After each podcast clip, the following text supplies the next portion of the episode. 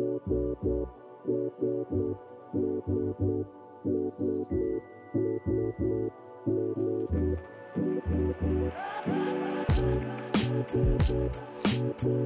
up, everybody? This is Aliya. You're listening to Writing Practice. This is kind of a bonus episode. Although it does talk about writing, it is synthesized through the lens of my status as someone who is both in recovery and also diagnosed with bipolar 2 about a decade ago. I just kind of let the reins go and talk freely about all of the things that impact my life as a writer and how important it's been to me to take care of these things. I manage a cocktail of meds that are taken every single day, AM and PM. I do not uh, attend AA meetings, but strongly recommend them for people who are trying to co- recover from sobriety. And I also talk a little bit about how this works as a creative. We also have this idea that creatives have to be damaged in some way. I don't agree. Um, I have my opinions on that and more in this very transparent episode, if I should say so myself. I ended out with a discussion on Maslow's hierarchy of needs. And I fully believe that I'm in a place now where I'm at the very top of that pyramid. You'll see why and tell me if you agree. It's writing practice. Thank you.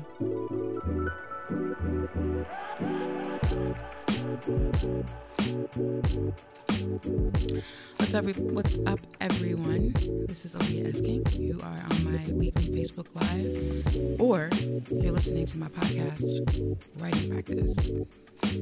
And today is a little bit different than what I'm used to because I've been thinking about the topic for a week since I came up with it last week. And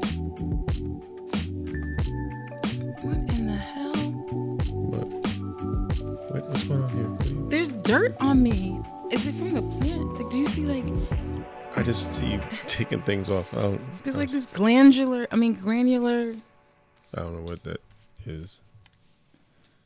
It's only on one shoulder. I don't know. It was just like dirt. All right, so for my me. sake, you want to start that over, for, so I don't have to edit my life away. Okay. So, hey, everybody, what's up? It's Aliya. You are with me uh, on my Facebook Live, or you're listening to me on my podcast, Writing Practice. Either way, welcome. Um, so, this is different. Can you turn my headphones off? My hair. Still hair. That's Mully, y'all.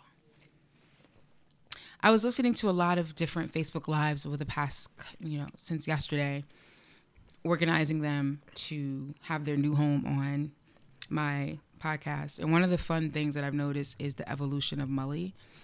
Um, he started out as voice of God. Well, he started out as nothing. It's just like a silent entity every week who was like holding me together and keeping things straight. Um, but I never acknowledged his existence. Then uh, he became voice of God. I never knew that that was an actual thing. It's a thing that people are. You can hear them, but you don't see them. So they're like the voice of God. So I thought that was pretty cool. So I, I called him voice of God for a few, a bit. From then, he became Mulligan, I believe Mulligan after that, Uh, yes. which got shortened to Mully, which is what he is now. Um, he's also Shane Paul Neal, and he has his own life outside of this podcast. He's an actual real person. So, um, okay, wait, something's weird. It's I'm three minutes in and no one has said hello to me. That's not normal. Where? Hi, There's currently eight people watching. hi, eight people watching. Okay, well, guess what? This is not about y'all. Everything's not about y'all. Um. So today's episode is a little bit different than normal because I have known what I was going to talk about ever since last week. And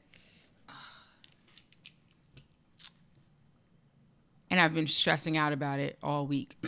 Normally with these Facebook Live slash podcast thingy, whatever's I'm doing, um, I think about them at the earliest the day before. More likely an hour before. More likely than that, five minutes before. I'm kind of just like, oh no, what am I going to talk about? Oh no, help, help. Um, so this time it hasn't been that. I've just been slowly and methodically and calmly thinking about the topic ever since last week and thinking about how much I want to share, um, what I want to share, how I can talk about it without sharing my own story, which is completely unlike me, um, etc. Um, so before we start, how about we talk about makeup? I'll be doing a, another Facebook Live probably tomorrow, um, all about my journey to wearing makeup, and it's fun. And I got some new stuff from some a place that you guys suggested uh, that I'm gonna. It just came today in the mail, so I'm gonna go downstairs right after this, pick it up, and be excited to try it on tomorrow. Um, my channel slash podcast slash live it can't be a podcast because you can't see me. Um, it's called Stipple which I learned is just a fancy word for blending in your makeup. Uh, shout out to the person who took stipple.com from me. Appreciate you teaching me the lesson. So that's fun. We'll do that. Um, but that's not what this. Oh, and today I'm wearing Pat McGrath lip gloss. It feels great. A little subtle for me. I like a lip that pops, but I like it. Okay. Um, I guess that's enough procrastinating. Yeah. Um, so last week, I don't even know how the topic came up, but at the very, very, very, very end of uh, the podcast last week, we somehow started talking about addiction and creativity. And I said, you know what? Let's just give this a whole hour next time because there's a lot there and there's a lot I want to say about it that I either haven't or haven't in detail. Um, and here we are a week later. It goes by so fast. So, the question, which is the title of this episode, do you need to be an addict in order to be creative, or is it helpful? We know that we live in a world where it's assumed that someone who's creative has some type of mental health or addiction issue, um, or both. Yay! For me, being both. Awesome. Um, we think of creatives as needing large swaths of time to create. Um, we think of creatives needing something to numb the pain that comes out with whatever they're creating, whether that's songwriting, whether that's uh, literature, whether that's fine arts. Um, we look at someone like, I'm not going to say any names because I think it's really whack to try to uh, diagnose folks, but we look at people who are super producers and rappers who clearly have something going on. We don't want to diagnose, but we clearly see that they have something going on. And we kind of excuse it. We kind of say, well, this is what it means to be an artist. Um, I push back against that quite a bit. Uh, I don't think that you need to have any sort of trauma, addiction, or any other thing in order to be a creative. Now, if we're being super honest, I know that most of the folks that are creative, just in my own personal life, tend to have some extra stuff going on in their brains. But I also know that most people in my life, period, creative or not creative, tend to have a little dose of extra stuff in their life. So my story is pretty um, clear cut. I'm one of those lucky people that are what is known in the parlance as dual diagnosed, which means that while we don't know which came first, the chicken or the egg, there's definitely some mental health shit. For me, is bipolar 2, and there's some addiction shit, which for me is alcoholism. So all I know for sure is that they work together. They're buddies, they're pals. I can't have one without the other. But what I've had to realize, you know, what the hell? What I've had to realize over the past 20 years is that I can't lean on one or the other. Um, you can't say, let me give an exact, how can I give an exact? Okay, I'll give an exact example. Um, when I wrote my first book in 2007 ish, um, I finished it in an obscenely short amount of time to put it in perspective, it took me about a year, start to finish, to get it done. And the novel I'm working on now, I'm going into year five, and it's not done yet. just to give you a little bit of a example. Um, I was not sober, so I was definitely um, drinking heavily during this time. I didn't realize that there might be a connection there until many years later. I read Stephen King's book on writing, and he said he has several books. I think Carrie might be one of them. That he has no memory of writing at all, none. When he reads it, it's like reading a book from a whole different author that he does not know. And when I read that, I was like, oh, so I'm not alone there. Because I definitely have one or two books that I don't recall writing at all. They just, I can read them now and be like, wow, that's that's good writing. I don't know who that is, but that's good. Um, you might think that that's like dope, you know, like you wrote a book quickly, you got a huge advance for it, made the bestsellers list, all the great things, and you were completely not healthy at all. Um, but those things will catch up to you. Those things will always catch up to you um, because it's not real. That's not real. Being able to write a book that quickly is not real. Not for me, and probably not for anyone. Um, so, well, actually, I take that back. There are people who write very quickly. I'm not one of them. So I know now that that was not me being balanced, and I ended up paying the price for that in other ways. Um, the next time around, the next book after that was a sequel. And I know I have shared this story before. Uh, my then husband um, asked me, When are you going to start writing the sequel to your book? Because I had just gotten a deal for part two. And part one had just hit the shelves, and they already wanted part two because it was doing well. Yay. And I was confused as to why he would ask me when I was going to start because I was already done. And I said, Well, I finished the sequel already. And his face was stricken. He was looking at me like, What are you talking about? How could you have finished the book already? The first one just came out and you just got the deal. And I said, Well, I started writing it before I got the deal because I was pretty sure I would get a deal for part two.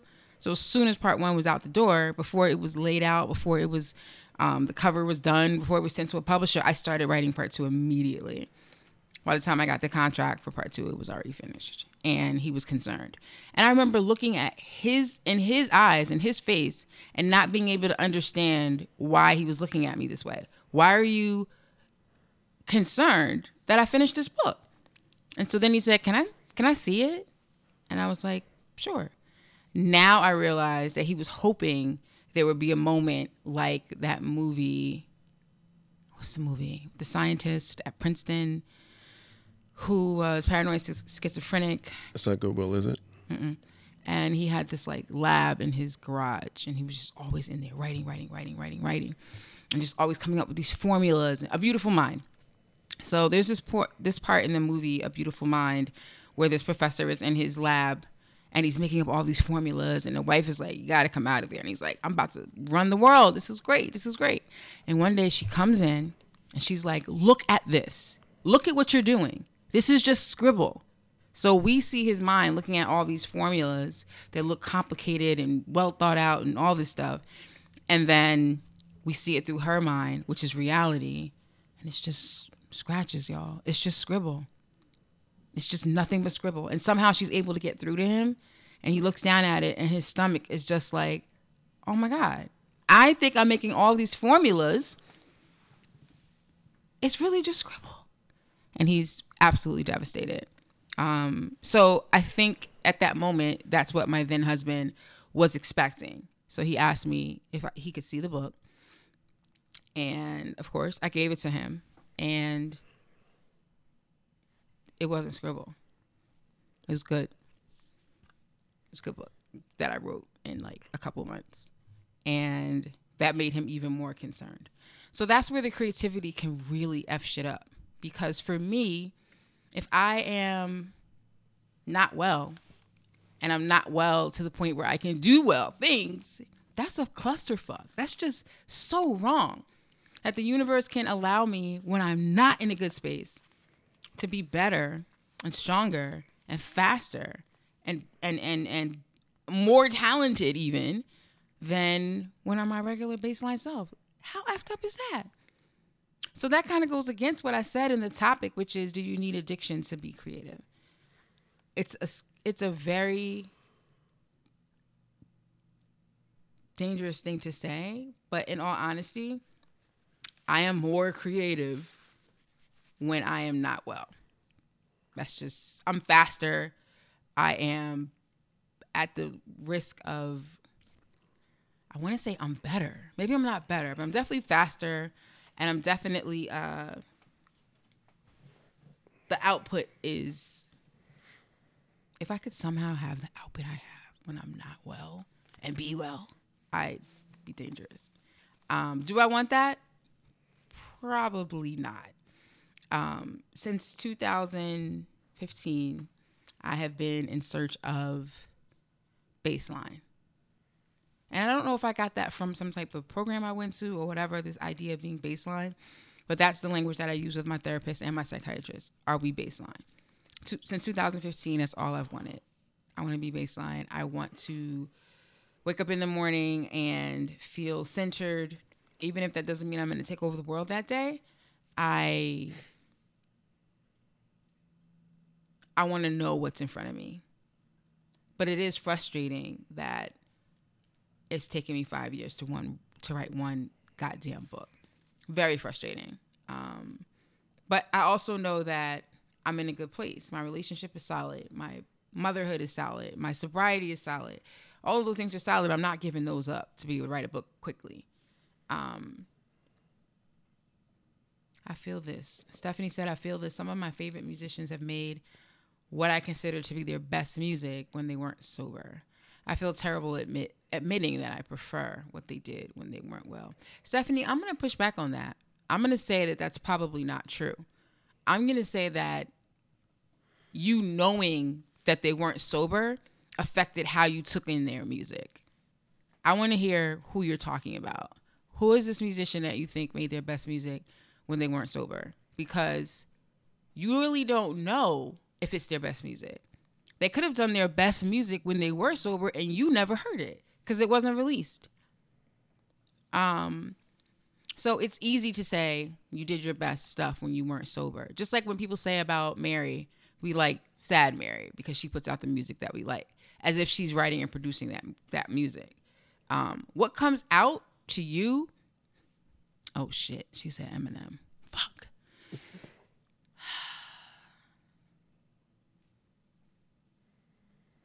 Yeah. My yeah. I I got nothing. Um shit. Shit. Okay. So Eminem So there's this weird thing. Okay, let's talk about alcoholism.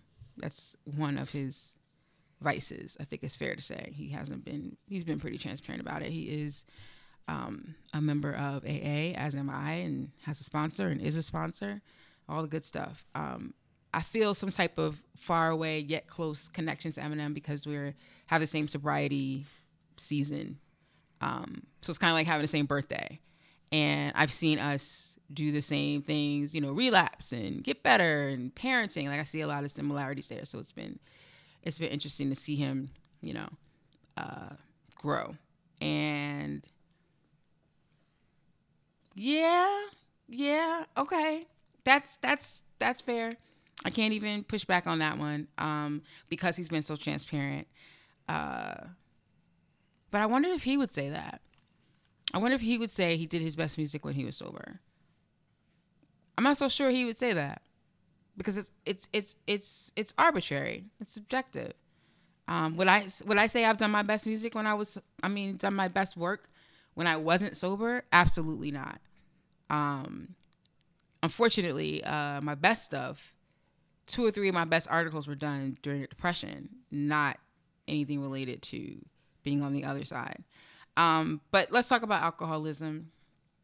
Um, my sobriety date is June 24th, 2004. And I'm one of those lucky people who has two sobriety dates um, July 13th, 2011.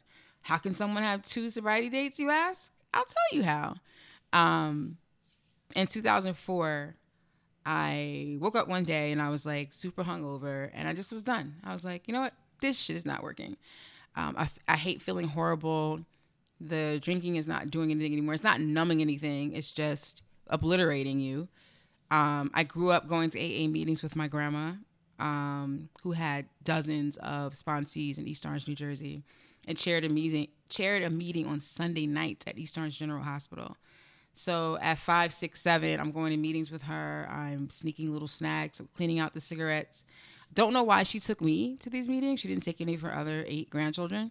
Um, maybe she saw in baby Aliya that I might need to know where to go someday. Because I woke up one morning and was like, I know where to go. Uh, I drove to Montclair because I would, was afraid to go to a meeting in my town because I didn't want to see anybody I knew.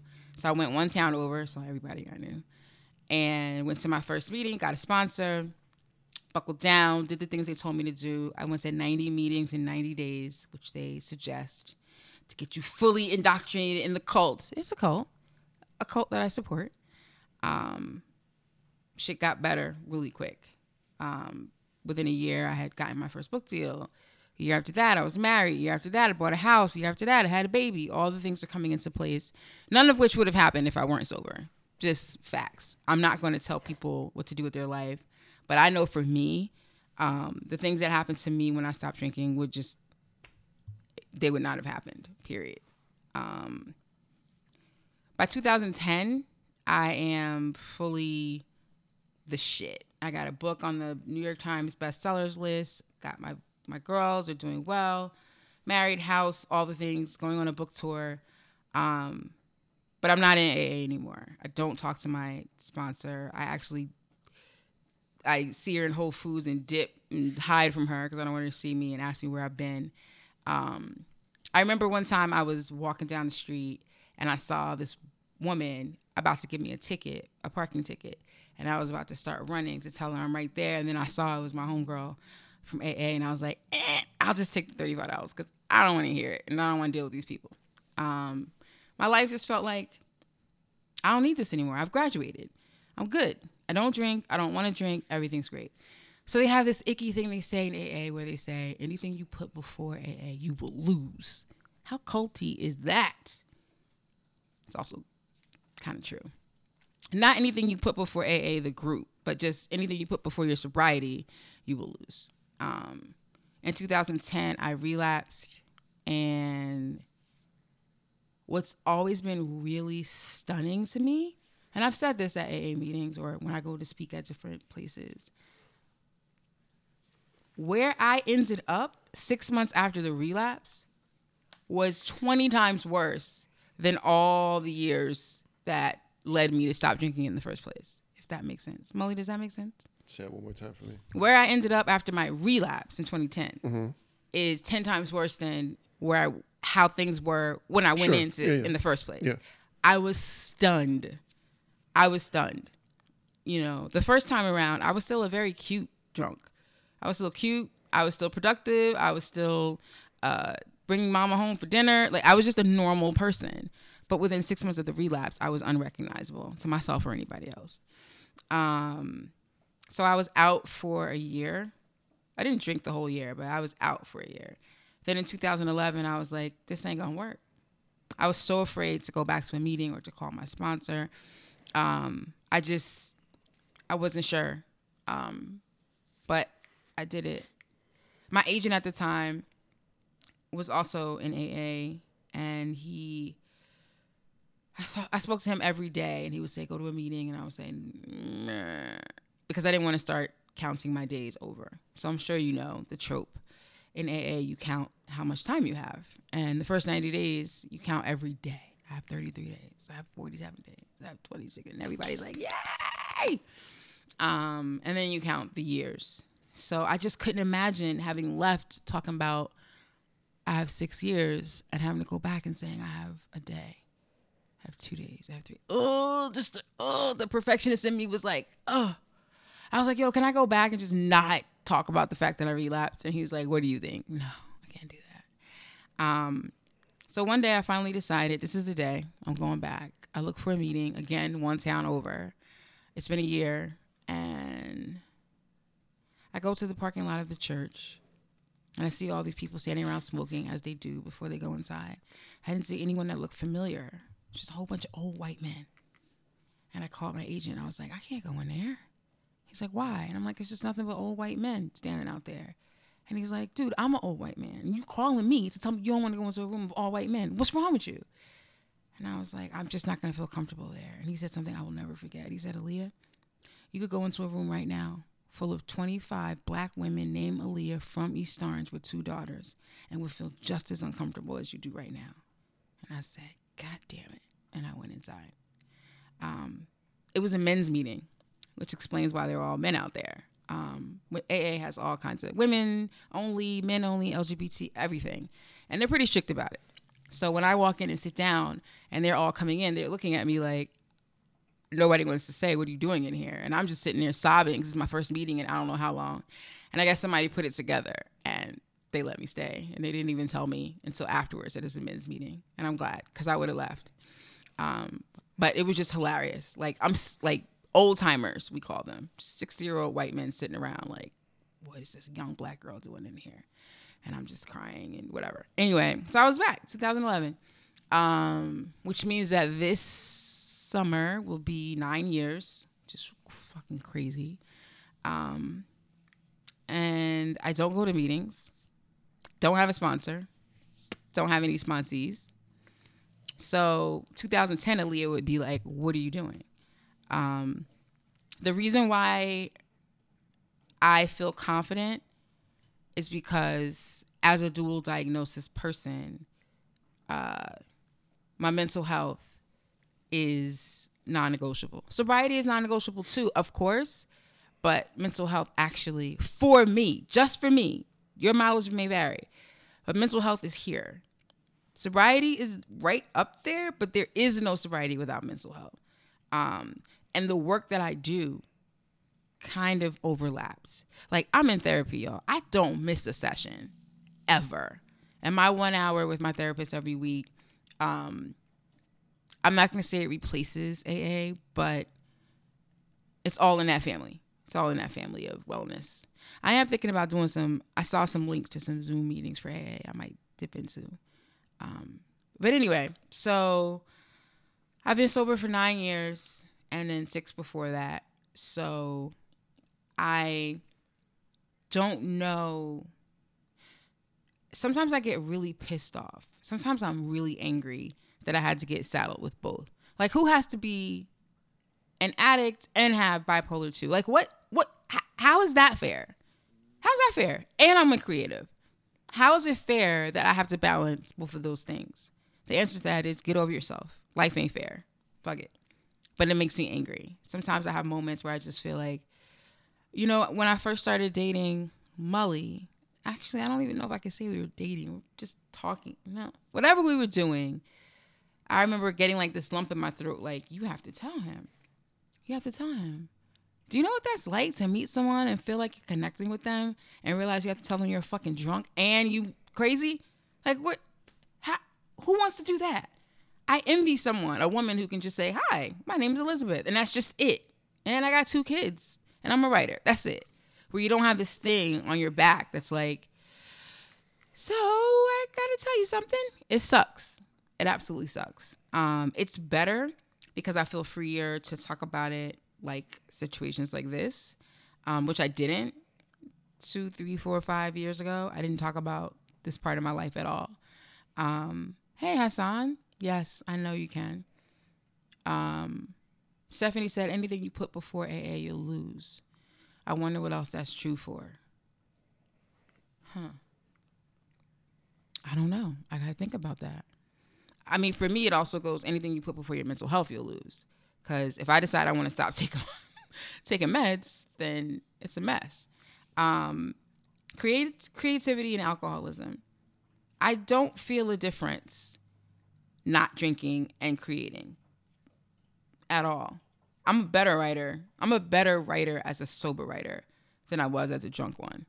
Um, by far. Uh, now, mental health, that's something different. If I don't have a handle on that, uh, there is no help. There's no writing. Um, AC, how did you feel after you shared with Mully? Um, that's probably a whole another episode in and of itself. Um, we actually do a podcast together. It's called Good Talk. That would be a great topic.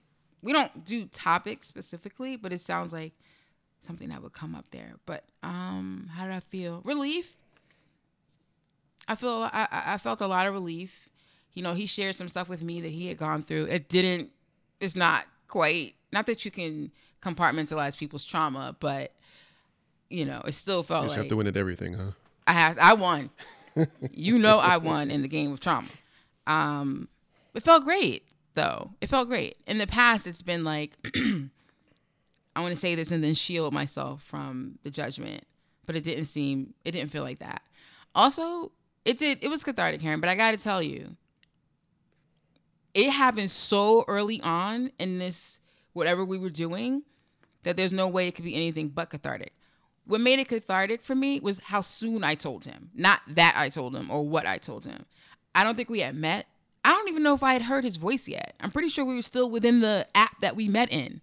Um, and just kind of like doing the basics of my kid is this old, this da da da, and I live here. Oh wow, do you know this person? It was early. I didn't know what his voice sounded like. I had only seen four or five pictures um, of him. I knew nothing. And before we could even get out of the app, or oh my God, did I just voluntarily say we were met through a dating app? We we've done that several times already. It never, never gets normal. Um, Denise said his voice just caught me off guard. Sorry, I joined late. Yeah, he he wasn't really saying much this time, but yeah, he's here. Um, it was super early. I'm gonna say if I had to guess, let's say we match on said app on a Monday. On Wednesday, I'm like, so I'm a drunk, nine years sober, bipolar two. Y'all listen, listen to what I did. I took out all my meds. I have five meds I take on a daily basis. Put them in my hand, took a picture of them, and texted it to them to him, without even getting into what the diagnosis is. I was like, "Here, what's up?" Um, so just the fact that I told him that early on, the meds conversation is usually like months down the line, where I'm like, "Okay, by the way, um, every once in a while, you know, I have to build up to that. And I didn't. I just was like, fuck it. I I, I like him already. Let's just give him an opportunity to run now because I don't have time for this. Um, do you think his response brought you closer together? I know that may be for another show. Um, yeah, for sure. Um, in the cheesiest of ways, and I tell Molly this all the time, I knew he was my person even before that conversation. So I felt like telling him super early uh, I didn't expect him to be like, oh, well, now I can't, blah, blah, blah. I, just, I already gotten that feeling that that wouldn't be the case. Um, so, no, actually, I don't think it brought us closer together. I think it just set the path that we were already on to become close. Um, yeah, man. Yeah. I, I, I wasn't I wasn't in a place to play no games and I already knew I'd already clubbed him over the head and I wanted to just make it clear that this is what he was going to have to deal with. Um, particularly since we're both creatives, and I know that he probably uh, already understood that trope of the creative who is also troubled and traumatized. Um, oh wait, I got way off what I was talking about. I don't remember. Uh, I don't think. Yeah, I don't think there's anything to go back to. We just started answering some questions. Oh, okay. Um, You're good. Oh, I was talking about how alcoholism and the written word don't match up. But I will give you that sometimes mental health and the written word do match up. Um, I'm going to say something that I probably shouldn't say. Maybe I talked about this before. Um, baseline. You want to be baseline. And the cocktail of medications that my doctors put together for me keep me baseline. Uh, there are going to be times like right now i'm kind of struggling. My cocktail's not working because of the pandemic and i have anxiety. So the things that are supposed to help me go to sleep are not working. I'm staring at the ceiling instead and getting up and doing things. Can't get up and do things when i'm on the meds that i'm on because then you're not going to be able to get up. Where you do you're going to be groggy. So it's just this and then you sleep during the day and then you don't sleep at night again. And then so i need to figure that out um, but the baseline includes this is how I know I'm baseline. I wake up at a decent hour, Probably still have to get help waking up, but maybe wake up on my own. I got a good 12 hours ahead of me for the day. Um, I'm lucid. I can handle a to do list of things that I need to do. All the things are going the way they're supposed to be going. I will never be able to finish all the things that I want to do. That's how I know I'm baseline. If I finish everything I want to do, then I might be ramping up a bit because it's just not in me to be able to do all the things that I think I can. Um, so one time I was really frustrated with being baseline but not being able to write. And I was looking at this one med that I take and I was like, I wonder what would happen if I just lowered the dosage on this just a hair. Would the writing be easier? Would it come back? I wonder. But then if it did, what would be the side effects of that? Would I be hypomanic? Would I be getting into too many things? So changing your meds without I'm not going to say permission, but without a discussion is a non thing. You can't do that. But I did it. And it did exactly what I thought it would do. I was a little bit more creative. I was a little bit more in the pocket. I was a little bit more the things. And I stopped. And I went back to my baseline before I could even find out where that would go. Um, that's not some shit I want to play around with at all.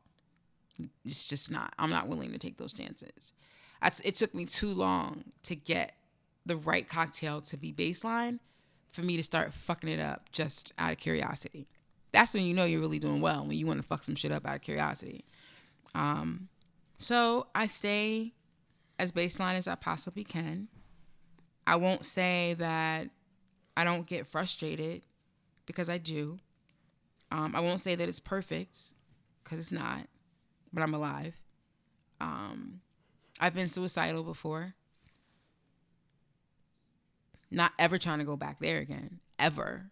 Ever, ever. Um, bipolar 2 means that you are, um, you literally go from one pole to the other. You're depressed, you're hypomanic. You're depressed, you're hypomanic.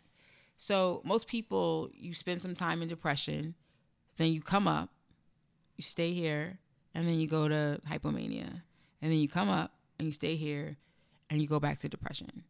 Um, now, how fast this is going to go is dependent on your brain chemistry and your meds or lack thereof, etc. So some people will stay in depression for a while. Alexa, stop.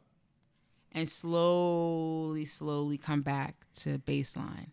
And they can stay in baseline for a long time months, years, even and then slowly, slowly, slowly go back to hypomania and um, be a little all over the place, right? And then they slowly, slowly come back. This is what bipolar 2 looks like.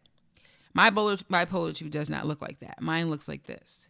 I spend so little time here without medication that I don't even get to feel it. I go from I want to kill myself to I can take over the world and back. Um, it's not that's not rapid cycling. Rapid cycling is when you do this within a day. It's very rare.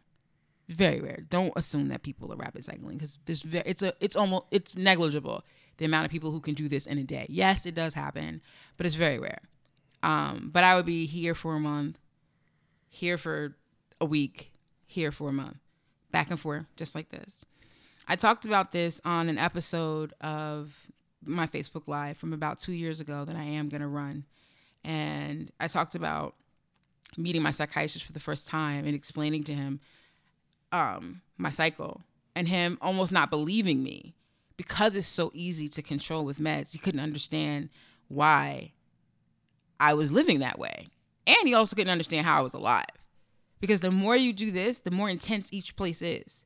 So the first time I ended up here, I was probably 15 the first time I suffered from clinical depression, and it took a whole year to come out of it. And then it took another maybe two years to experience hypomania for the first time. And then it took a whole year to come out of that. And then another two years to get to mania, I mean, depression, back and forth slowly. By the time I'm 35, it's this. And he didn't believe me. And he couldn't understand why I wasn't treated for it. And I'm like, my nig, how am I treated for it if no doctor is noticing this and making changes? Uh, it was February 22nd, the first day I met my new psychiatrist, February 22nd, 2016. And I asked him, How many of your patients are baseline? How many are still struggling? And he said, None of them are struggling. All of my clients are baseline. And I was like, This mofo. And I was like, What do you mean, all of them? He said, Every single client I have is baseline except for you. And that's because this is your first day here. Um, he said, Give me six months. It took him seven. And I'll have you baseline. I was baseline exactly seven months later. That was in 2016. We're in 2020. I have not moved from here. It's the longest time I've been in one place since I was 15 years old. Right here. And uh, 2020. This past February makes four years. Never in my life. And I didn't believe him four years ago. I absolutely did not believe him that that was a possibility. Um, but he was right. Although I do like to mention to him that it took him seven months and not six months. And he always says, "Well, one month you needed to get, and you didn't even have your meds and whatever." It was seven, not six. But um, Tracy said, "If you don't mind sharing, how did they diagnose your bipolar disorder? Was it a discussion with your doctor, or did they do testing, blood work, neurological exams? As far as I'm concerned, as far as I know, there's no blood work or neurological exams that can determine that you're bipolar two." you can determine if some of your actions, like maybe your sleep or, you know, habits that you can see. But nah, it's just a straight up questionnaire. And it's a family history, um, and, which I have. And it's, uh, yeah, it's questions in a family history, really. Um, I'm trying to think. I know that for the first 10 years that I was in therapy, um, my therapist would give me a questionnaire maybe every three or four months. We would go through it and she would be like, Nope, you're not bipolar. Every couple months go by, how do you feel about this, this, this? When's the last time this? And I would answer them all honestly. Not, nope, nope, nope, nope. And if she, you know, she said, if I get a questionnaire that makes me feel like, yeah, I'm going to send you to a psychiatrist for further testing. Years, y'all. And the only reason why she kept questioning me is because I have a family history um, and because if you have dep- if you have depression and anxiety, it's kind of hard to tell is it depression and anxiety or is it bipolar one or two. Um, and then I remember one day we were talking, and she said, "When's the last time I did a uh, just a quick questionnaire? I better up, up update my files for you." I was like, "Okay." She's like, "X Y Z, X Y Z, X Y Z. What about?" And then we were both looking at each other like, "Fuck." I think she might have skipped two tests. So maybe it was like nine months without her asking. And she was like, Yeah. Also, I had I was newly sober. So the joy of being newly sober is that I realized all my life I've been drinking and, you know, the drinking was stopping the bipolar symptoms. Um, if you're always drunk, you're not gonna know whether you're depressed or anxious or hypomanic. None of everything's everything. So I stopped drinking and then uh, stopped drinking too. I had a baby. I nursed her. That's often um, keeps those types of mental health things at bay as well. And then by the time she weaned, I was like off to the races with something else. And I was like, well, I could have just kept drinking. This is some bullshit. So now I stopped drinking, and now I got to deal with this bipolar two shit. That's gross. Um, yeah. So that was that. Just a questionnaire. Um, no, it wasn't easy, Karen sometimes I have pep talks with myself. And if I'm really feeling um I don't want to say down, but just questioning my whole self. And I think in February you kept going and kept trying to find a doctor when you wanted to give up. And I remember calling my doctor and saying, I need antidepressants. I'm not feeling well. I need antidepressants. They work quick. I know what I I know what I take. You have it right there in my chart. Please call it in. And him saying, I can't call it in. I can't call in this medication without seeing you. And I said, When can I come in? He said, I have an appointment in two months. And I was like, But I'll be dead in two months. Like, what? You can't even give me, like, I was so upset. Um, I called emergency rooms and they all said you have to come in and be admitted into the mental health ward. Yay. And then we'll treat you. Because, of course, I get it. You can't just prescribe someone these types of medications without monitoring them, even though I've been on it forever. Um, I just, I, this one nurse just took pity on me and said, call this guy. He does not take insurance, but this is what you need. He always has same day appointments. And I called and they said, yep, you can come in today or tomorrow but it's five hundred dollars. We don't take insurance. I didn't have five hundred dollars. I don't even know if I had a dollar. And uh, my friend, a friend of mine, gave me the money. I went. Here we are. Um, I often think about how many people need to be in that man's office who don't have five hundred dollars to see him, and it's five hundred dollars every time I go. Um, and I was seeing him once every three weeks. Five hundred dollars once every three weeks. Damn near got put out of my apartment because going to my psychiatrist was as expensive as my rent at that time. And I'm beg, borrowing, and stealing to get there. Now, how often do I go? One time I came in and he said, I want you to meet someone, one of my patients, if that's okay. Because you remind me a lot of her. I'm like, sure. So she comes in, we're chatting, and he said, explains to Aliya, like, what your life is like now a couple years after being with me. And she said, I come here once a year to get my prescriptions and to tell them what's up, and I move on. And I very rarely think about the fact that I'm bipolar. I take my meds in the morning, take my meds in the evening, and I get along with my life. And I was like, this lying bitch, you just put her up here. I had been seeing him for about three months. Didn't believe it. Um, so we are in year four. I have not gotten to once a year yet which annoys me. I'm once every 10 months, um, once every nine months. But the idea, y'all, that I could go from seeing him every three weeks to every nine months. I believe the next time I see him is next month. It's a teletherapy session. That's May. I believe he's going to tell me I'll see you May 2021. And I will fall out on the floor and start crying. Not because he's telling me this, but because I know it makes sense. I know I'm there where I can go a year without seeing him. Granted, I might call him. I think I'm gonna call him this week actually. oh wait, I did call him. He owes me a call back. Um, I'm gonna talk to him and just update him on pandemic shit. But uh, it's amazing. It's super amazing that I can go that long without seeing him. Don't go that long without seeing a therapist. That's every Thursday at 10:30 a.m. Um, the reason why I'm saying all this is because I feel like I didn't really hear a lot about this world from writers. I hear a lot about this world from people who are just mental health advocates. But besides my girl Bassey, I don't know that many writers who get very detailed about their life as in mental health shit. And I feel like I'm especially obligated? Not obligated. The idea that I'm dual diagnosed just makes me a unicorn. A dual diagnosed writer, I feel like if you can, transparency once in a while is great. Um, I'm at a really great spot in my life, y'all, with my writing, with lots of things, but specifically with my writing. Um, and that's only because I I have two, I have both of those devils at bay. That bitch alcoholism is over here. And that whole bipolar 2 is over there. And every single day, I am battling them both well, for the most part.